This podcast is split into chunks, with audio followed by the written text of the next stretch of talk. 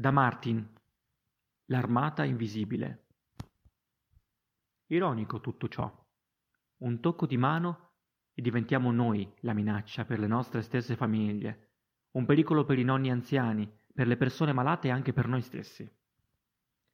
Questo è il potere dell'armata invisibile che si muove nell'aria, per le strade, silenziosa, mimetica e, a dirla breve, invisibile.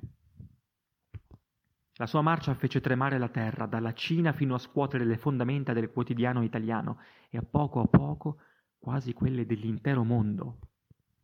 Eppure, con la mancanza di un antidoto che uccide questo soldato invisibile, un anticorpo si forma comunque, quello che nasce nel laboratorio della nostra resilienza.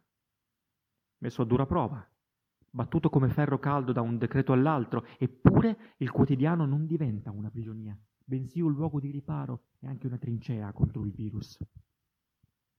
Un luogo che ora rappresenta anche uno spazio mentale. Un luogo che va rivestito di sana pazienza.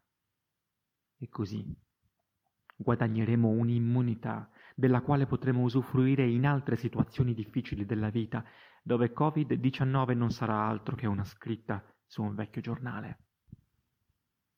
Quale gioia invece sapere che le nostre singole vite si possono sincronizzare nel bene e nel male e dare vita ad una coreografia sociale positiva e costruttiva.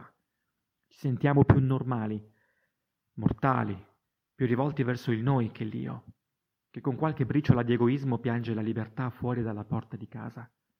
Ebbene, se si vuole riavere quest'ultima, bisogna armarsi di pazienza, di flessibilità e di voglia di apprezzare di più il minimalismo che si rifugia nella domesticità. Endorfina a chilometro zero.